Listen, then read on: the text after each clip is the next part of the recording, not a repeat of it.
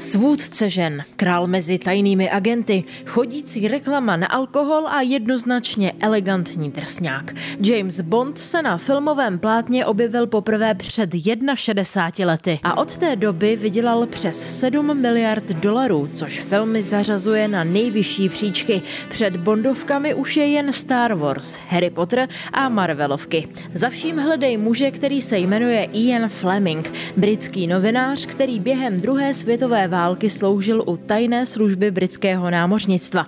Měl tam na starosti týmy agentů a vymýšlel jim plány a krycí prostředky. Po válce se sice vrátil zpátky k tisku, ale každý rok trávil 3 měsíce na Jamajce ve svém sídle a právě tam začal psát špionážní romány. U toho vykouřil 70 cigaret denně a vypil hodně skotské. Jméno pro svého hrdinu ukradl. James Bond byl ornitolog, který napsal knihu Ptáci západní Indie. Flemingovi připadalo jméno tak blbé, že ho prostě použil.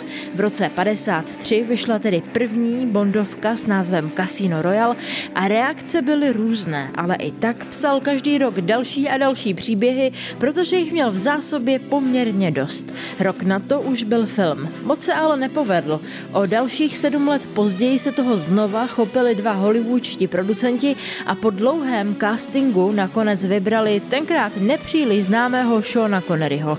Flemingovi se ale moc nelíbil. Nebyl to aristokrat, ale produkce na tom zapracovala. Seana brali do drahých restaurací a nutili ho spát v obleku. Úspěch byl obrovský. Kvůli bondománii nemohl herec ani na ulici. Na natáčení v Japonsku to došlo jednou tak daleko, že v jeho hotelovém pokoji byl na záchodě schovaný fanoušek s foťákem. Falkensteiner Hotels and Residences. To jsou prémiové hotely v oblíbených destinacích Chorvatska, Itálie, Rakouska i Jižního Tyrolska. Každý host je pro nás jedinečný.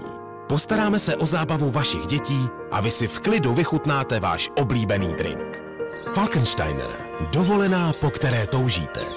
Více na falkensteiner.com.